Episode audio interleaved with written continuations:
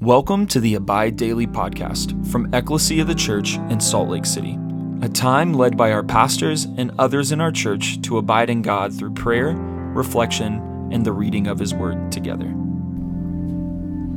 Hey, this is Matthew. Thanks for joining us today. As we begin our prayer and reading today, let's start off by taking a moment to pause, be still, and be aware of God's presence.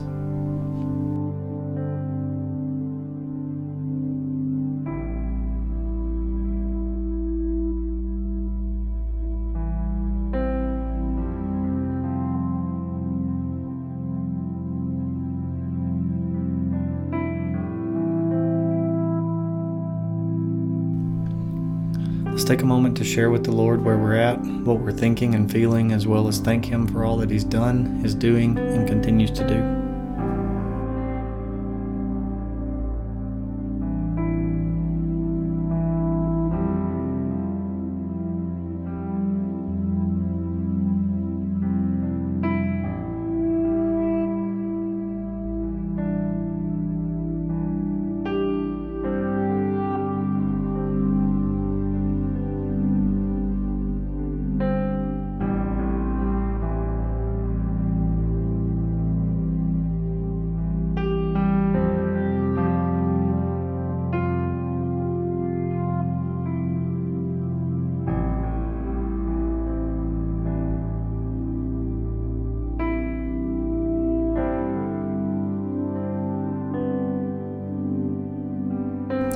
Heavenly Father, in You we live and move and have our being.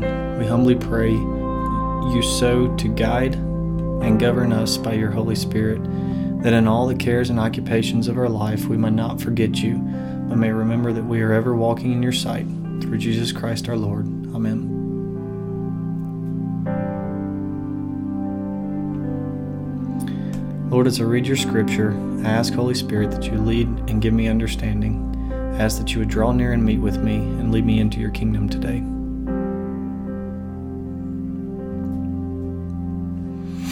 Lamentations 5. Remember, O Lord, what has befallen us. Look and see our disgrace. Our inheritance has been turned over to strangers, our homes to foreigners. We have become orphans, fatherless. Our mothers are like widows. We must pay for the water we drink. The wood we get must be bought. Our pursuers are at our necks. We are weary. We are given no rest. We have given the hand to Egypt and to Assyria to get bread enough. Our fathers sinned and are no more, and we bear their iniquities. Slaves rule over us. There is none to deliver us from their land. We get our bread at the peril of our lives, because the sword is in the wilderness. Our skin is hot as an oven with the burning heat of famine. Women are raped in Zion, young women in the towns of Judah. Princes are hung up by their hands, no respect is shown to the elders. Young men are compelled to grind at the mill, and boys stagger under loads of wood. The old men have left the city gates, the young men their music. The joy of our hearts has ceased, our dancing has been turned to mourning. The crown has fallen from our head, woe to us, for we have sinned. For this our heart has become sick, for these things our eyes have grown dim. For Mount Zion, which lies desolate, jackals prowl over it. But You, O Lord, reign forever. Your throne endures to all generations. Why do You forget us forever? Why do You forsake us for so many days? Restore us to Yourself, O Lord, that we may be restored. Renew our days of old, unless You have utterly rejected us, and You remain exceedingly angry with us. This is the word of the Lord. Thanks be to God.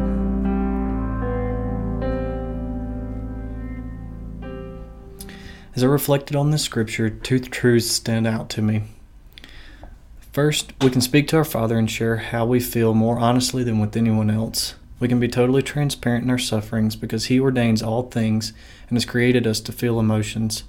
We can do this freely, understanding that our Lord is both our Creator, the ruler of the universe, and our Father who loves us perfectly. Psalm 55 and 1 Peter 5 both instruct us to cast our cares upon the Lord, for He cares for us. Our God, however, is not our emotions. Our God is King, Jehovah-Jireh, Yahweh, the Creator and Sustainer of our lives, our Redeemer. All of humanity throughout our existence has suffered, yet Christians suffer with hope. Our hope is the gospel, that Christ redeemed his people from the captivity that we enslaved ourselves to, sin. It's not a hope to end suffering immediately, but that our suffering has purpose. In verse 19, the author remembers God is king and always has and always will be. Verses 21 and 22 are insightful as the mindset Christians can have towards suffering. We seek restoration to the Lord and accept suffering as refining opportunities. Challenges present opportunities for us to identify other loves in our lives and to purge those. Do we long for that idol, or do we long for the Lord's presence in our lives? Praying allows us to align our minds with God's when we approach His throne, knowing who He is and who we are. Take a few minutes and share with the Lord what's going on with your life with full transparency and how it makes you feel. Remember, the Creator of the universe also knows everything about you and delights in hearing your voice.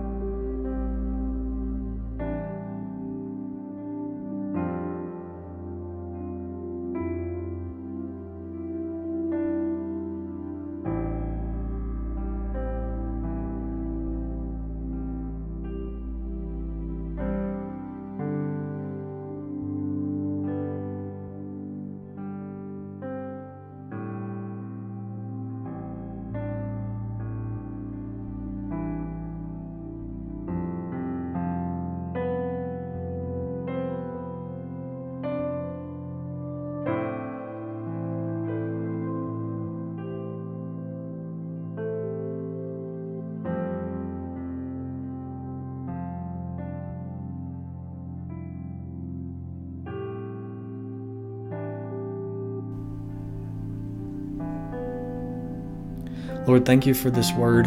Thank you for the reminder that you are still in control and that we can be totally honest when we pray to you. Thank you for caring, and thank you for your guidance. Thank you for words in Scripture to give us hope, and thank you for the gospel, which allows us to suffer with purpose. Lord, help us to suffer to your glory. Help us to love others, and help us to glorify you in everything that we do. Through our lives and by our prayers, may your kingdom come. Amen.